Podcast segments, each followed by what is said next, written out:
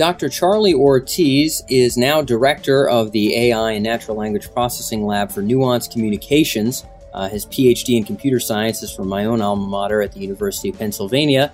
Uh, and then he, he, then spent 13 years at SRI working uh, in the artificial intelligence domain uh, with big projects with DARPA, uh, collaborations with Harvard University, and more. In this particular episode in the Tech Emergence podcast, we were actually at Nuance Communications in their Sunnyvale office here in Silicon Valley uh, to talk about what Charlie sees as some of the most important developments in NLP or natural language processing. What has brought us to where we are today with that technology, and where might it take us in the in the coming years ahead? What are the applications he's excited about? What are the transitions and trends in enhancing that technology that Nuance is working? Nuance, obviously, one of the sort of forerunners in that domain, one of the, the largest players in sort of speech and image recognition software and artificial intelligence. Uh, Charlie's a pretty sharp fellow in this particular department. I was fortunate to get the chance to talk with him. I hope that you guys enjoy this episode. So, uh, Charlie, I wanted to talk first about sort of what's driving some of these major trends in the developments of NLP. Nuance has been in this space uh, for longer than most, we could say, and now we're seeing a lot of companies get into this.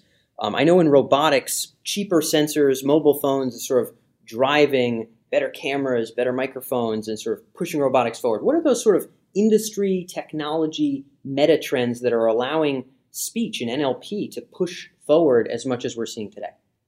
Yeah, I think in the same way that robotics uh, uh, became more, uh, there, there, was more investment, more work in robotics because of things like form factor and uh, reduction and processor uh, cost went down.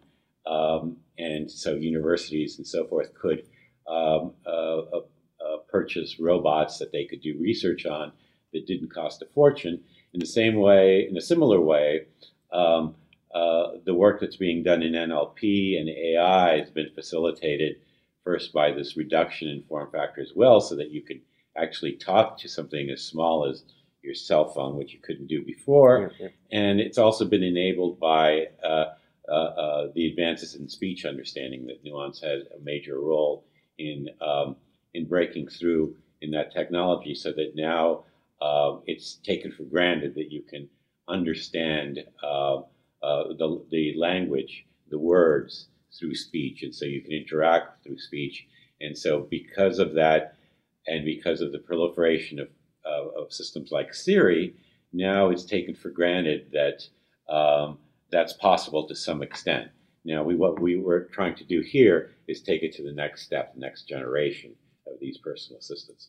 But that was facilitated because of the form factor reductions and uh, uh, ubiquity of speech recognition, um, and that's led to to more uh, to newer work.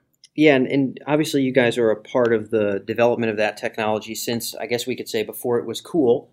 Um, you know, at, least to the degree of, of popularity that it is today. Um, talk a little bit about Nuance's history in bringing the ball forward to where it is now. I know you guys have played a part in, and maybe you could list off some of the real sort of recognizable names in in uh, speech recognition. You guys are integrated with, or backbones of, or you know, uh, kind of help to facilitate. Um, how has Nuance sort of played that role in bringing things to, to where they are now? You've been here for a while. Well, uh, uh, my lab has been here about four years. Um, uh, we don't really work in our lab in speech recognition, so I'll just say a few things about that in the context of uh, uh, some applications that drive some of the research. And uh, one of those is in the auto domain, the um, drive to or the push to uh, uh, introduce personal assistance into the car.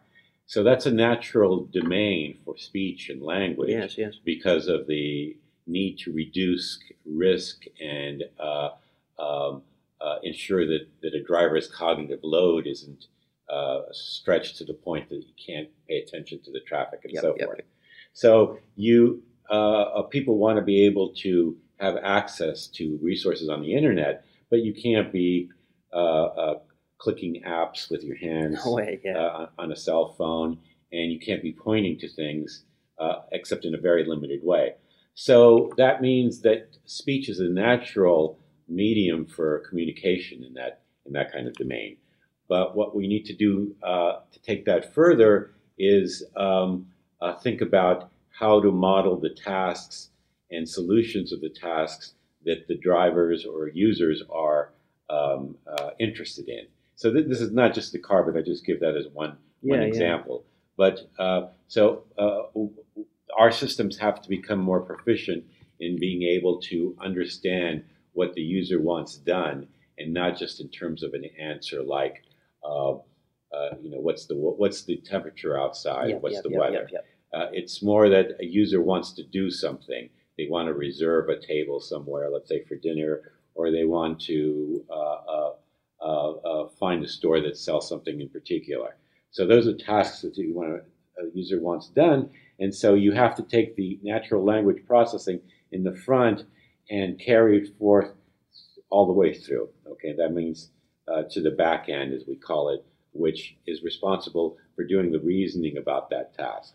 And, and so we're talking in some way about, I suppose, uh, you know, interpreting intent, uh, I guess, and, and really more so than just, uh, you know, what was the year that Washington defeated the, you know, like, okay, that any any computer can ingest, you know, and spit back, but Mhm. but say, you know, where do I turn from here? Or hey, I, I need a I need an iPhone cable, and just be able to know, you know, okay, well, closest place that has an iPhone, and just steer them. Um, how how does that work get teased out? I imagine you have to go through a lot of the use cases, Charlie, and, think through in the auto uh, capacity that we're talking about now um, in in AI.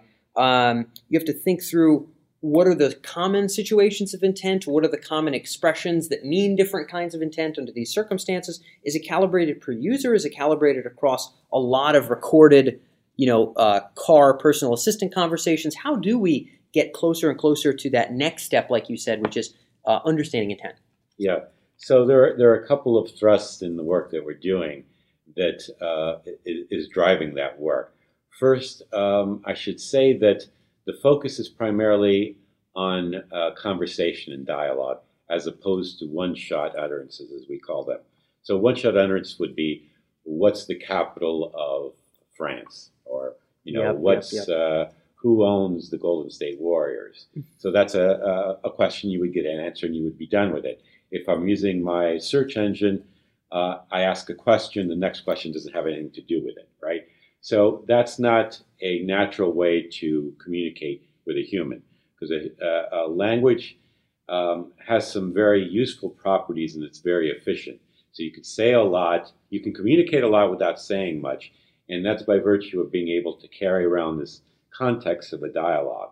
So you know, if I'm if I'm planning a trip and uh, I'm uh, trying to reserve some flights to a particular city uh, for some particular days, and then I switch to um, uh, uh, uh, getting, trying to get a hotel reservation. I don't need to repeat where I'm, hotel where, or what time, what Yeah, day, yeah, yeah, uh, etc. Uh, and that's a simple example. And and and even within the dialogue for the airline, uh, uh, we want to make recommendations based on what we've spoken about so far. Um, so the user doesn't normally come to the table with everything worked down in his, his or head, head Yeah. right? Um, if I'm looking for a restaurant in San Francisco, I don't. If I know the exact restaurant I want, then I just say, "Is there a table at Il Fornaio at 8 p.m. four people?" But often I'm not sure where I want to eat. I might have some uh, uh, uh, ideas, but I also don't know what's available, and what I ultimately want might change depending on what what's available. Okay, so there's a dialogue that needs to be supported to make this more natural. Now, in terms of domains, um, there's a big challenge here that we're uh, trying to address um, by making systems more uh, transportable to new domains by virtue of having lots of background common sense knowledge. Yeah. Uh, this is a big t- challenge in AI, which uh, it- it's, it's not something that's going to be solved tomorrow, but we're uh, uh, working toward incorporating more and more of this world knowledge so that systems uh, can be more easily um, engineered for particular domains. You know, so uh, uh, this common sense background knowledge is, is, is information that you and I take for granted. Right. So if I say I want to I want to uh, uh, reserve. I want to find a restaurant for after work, right? Well, next week is after work, right? But I don't mean next week. I mean between five and, and, and nine, right? Nine, yeah. I certainly don't mean at two in the morning, right? No. Um, um, uh, uh, but if I say, you know, I want to uh, uh get a job uh, in um, in computer science after I graduate, uh, that that has a different connotation, Yes, yes. and it certainly doesn't mean I want to do it the night after I graduate, right? So those those little nuances, right, uh, uh, need to be attended to, right? Yeah, yeah, yeah. And um, uh, so you, you can't. So we're trying to get away from these point solutions where you just have um, assistants or interfaces that work only in, in one very narrow domain, and um, that's you know a response to some of the frustration that's come about um, by users in, in using systems like Siri and others. Yep. That you have to know what you can ask, otherwise you're not going to get a response. Otherwise, it's I like to think of it as like throwing darts, right? You know, let me ask this. Oh, sorry, it doesn't know. Let me ask this. Oh, it kind of knows better, right? Until I get, I get, I narrow down um, uh, what I want to the capabilities of the system. But that's not natural. right? Yeah, yeah, yeah. We So don't that- do that with people. Right. We don't do that with people.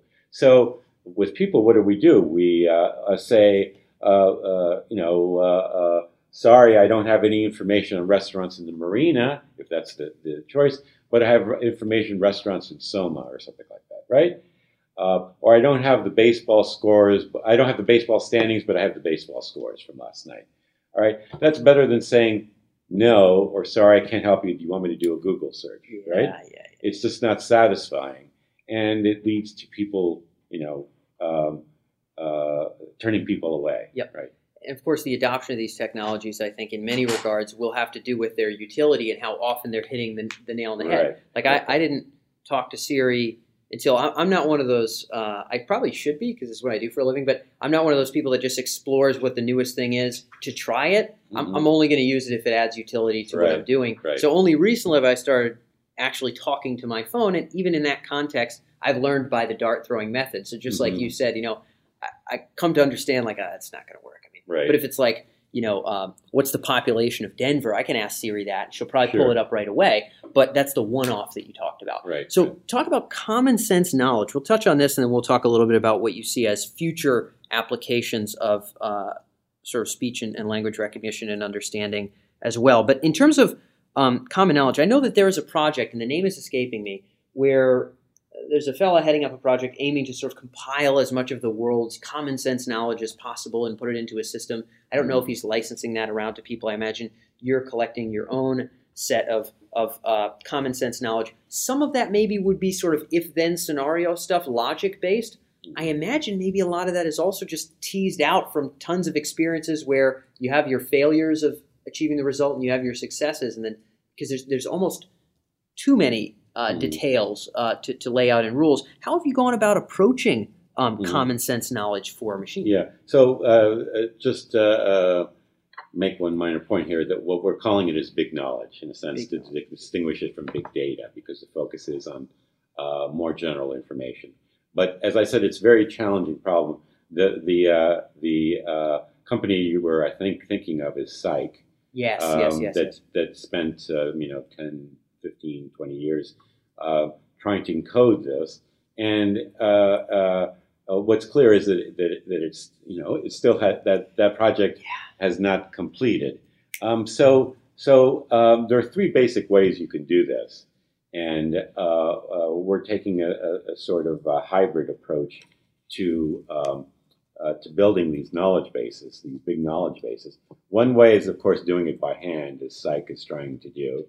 Another is to do crowdsourcing, where you have uh, uh, systems that uh, uh, uh, everyday people can contribute to and say, you know, restaurants have menus, they serve food, etc. Right?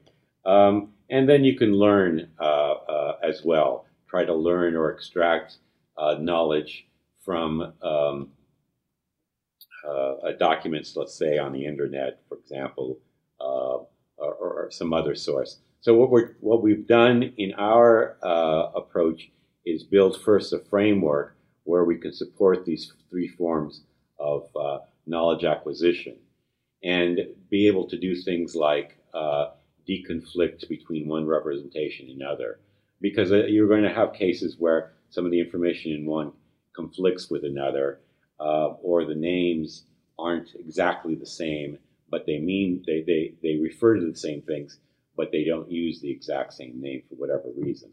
Um, so we have that framework in place to do that, and then we're making use of all three types of knowledge. Some of that we uh, uh, extract from systems like Cyc, uh, from uh, uh, uh, systems that we've grown in our own lab here, um, or from crowdsourcing systems, for example, and we're constantly ingesting information from these sources to augment this knowledge. Now, we're not claiming that we're going to have a, you know, in a couple years, the big knowledge uh, database of all common sense knowledge.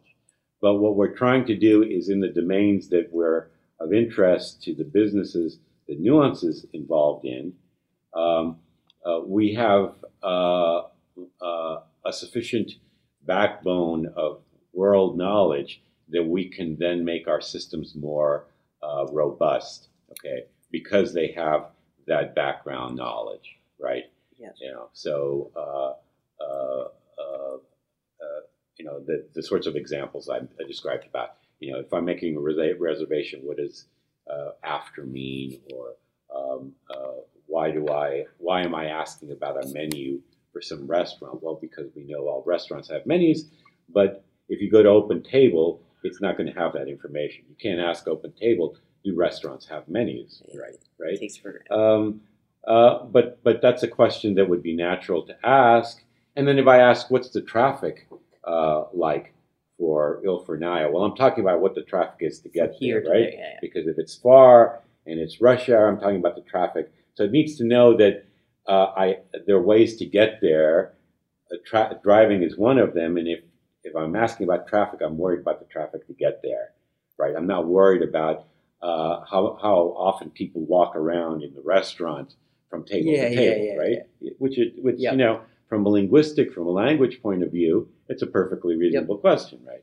But in, in the uh, context, it doesn't make it doesn't make any sense. So to, to touch on that, then, so we're talking about building a, a base of uh, common sense knowledge, reference through different means to sort of tease out maybe where our contradictions are, where we might stumble, and be able to leverage that in multiple contexts. Not just ingest everything about driving and then put it in, not just ingest everything about restaurants, but be able to have something that can bridge those gaps, like you said, traffic and booking a table mm-hmm. and whatever else you might need. Mm-hmm. Um, clearly, that's where you know the the Amazon Echoes of the world want to be, and the Siris of the world, and, and everything else. I'm interested in your thoughts as a last question, Charlie, as to um, you're thinking a lot about the future of this technology. That's that's your gig in AI here at Nuance. Um, in terms of where you see, um, you know, the possibility for transformative impact in that improvement of speech technology, the easy example would be, hey, I'll be able to tease a little bit more out of Siri, right? Right now, maybe I hit five out of ten. X number of years from now, I hit eight out of ten. That's not bad. You know, that'll be a, a serious uptick in Siri's uh, capacity. The other example you talked about is auto. There's situations where the hands are occupied and some other means of communication is going to be useful. Maybe there's a lot of those contextual circumstances that you're optimistic about. Where do you see, you know, uh, two to five years where this could really take off and have a grip, where the world would say, you know what, man, that, that language stuff really hit hard. It's here in the real world. Where do you see those exciting um, implementations into the real world in the next few years? Well, I, I think in in uh, any case, the, the, main main uh, advance is going to be conversational systems, dialogue-based systems that uh, can engage with a user in a multi-utterance uh, uh, interaction, uh, because that's the way you and I talk, and uh, we don't want to uh, try to teach people to talk in a different way. No way. So, being able to support a dialogue is one is going to be one major advance that we see, and we're focusing our efforts there. And the other is uh, imbuing systems with more and more of this uh, uh, world knowledge, common sense knowledge. And uh, that's going to make systems slowly, but uh, uh, but hopefully surely uh, more um, uh, more robust. And uh, it is one of the big challenges in AI. It's going to take a lot of effort. So I should mention that something that you might be interested in. We're um, uh, sponsoring a competition that we just had two weeks ago at the International Joint Conference on AI. Um, uh, there's been an effort in the last few years to come up with better uh, measures of progress in AI. And uh, these are in, in, the form of alternatives to what's called the Turing test. Yes, yes, of okay? course, yeah. And uh, one of those that we're uh, supporting and has been um, uh, promoted by the AI research organizations is the Winograd Schema Challenge. And that's a multiple choice question that we can talk, you know, further on. But in any case, it's meant to do two things help measure progress in that very challenging area and get more of academia involved in uh, terms of professors and their students in pushing that forward. Um, and uh, so uh, uh Nuance is very active in uh, promoting that and, um, and organizing it. Got it. The Winograd uh, Schema, Schema Challenge. Challenge. Cool. And, and the folks who are tuned in can Google Winograd, just the way it sounds, Schema yeah. Challenge. Turing test. Most people are probably familiar if you're listening to this show. T U R I N G Turing test. Um, you can look up that as well. So that's cool. So people can Google that, and that's something that you're currently supporting to again get academia to sort of get excited about an alternative way to sort of the old school chatbot Turing test of how we how are we getting better here. Right, precisely. And hopefully those will move things along. And I'm, I'm crossing my fingers that in two to five years I'll hit eight out of 10 instead of five. And hopefully you'll be a part of that, Charlie. So thanks for sharing some of your insights here today, brother. I appreciate it. Thank you. Thank you very much.